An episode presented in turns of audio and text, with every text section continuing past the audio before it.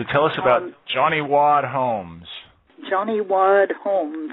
You know, he was part of your population will know who he is and part won't. But he was considered the king of porn back in mid 70s, maybe even early 70s and well into the 80s. Mhm. And it was because of his credentials, which was 13 and a half inches. Down below the belt, that is. Below the belt, yes.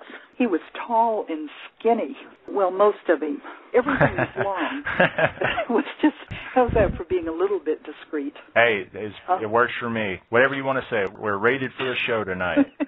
Not rated X, but we're rated.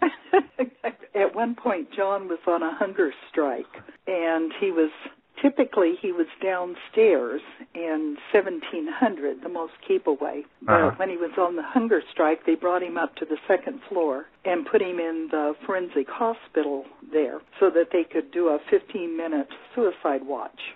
He came down to my office and leaned in and said, "Hey, doc." You know, can I come in and talk? And I said, sure. So he came in and sat down, stretched his long legs out, and said, I'm dreaming about every food every night. I'm starving. If you'd get me a Cadbury candy bar, I'd marry you. And I thought, what the hell? I'm already in jail, so what else can they do to me? The next day, I got, I came in and I brought um, two Cadbury candy bars folded up in a magazine and told the deputy, bring John down, which he did. And I said, here, John. And he said, oh, you know, when I get out of here, Doc, I'm going to buy you the best steak dinner and I'm going to take you out to dinner and what kind of stuff do you like and all this stuff. Bullshit, of course. I didn't marry John, of course. I married Jim. and so now then, Jim always tells everybody that the wad proposed to me, but I married him instead. And I say, yeah, I married him, and that's his claim to fame. But he had cut off four inches. No.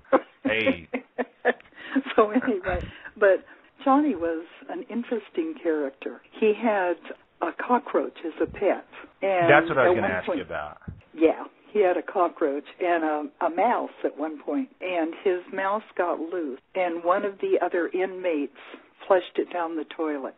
And John offered, I think it was ten or twenty bucks to anybody who would get him another one. I don't think anybody ever did, but they wanted to. Did he show anyone the cockroach? Did he try and train the cockroach? And what do you think Oh. about that? I mean, I was going to ask you. That was my. I was like, what kind of person's going to have a cockroach and a mouse as a pet? And somebody who's very lonely. He told me that he couldn't really talk to any of the other inmates because they weren't very bright, and that the only thing they ever wanted to de- do was just to see his credentials, and so they were always trying to get a look at him. And so he he just wanted it. It was comforting to have.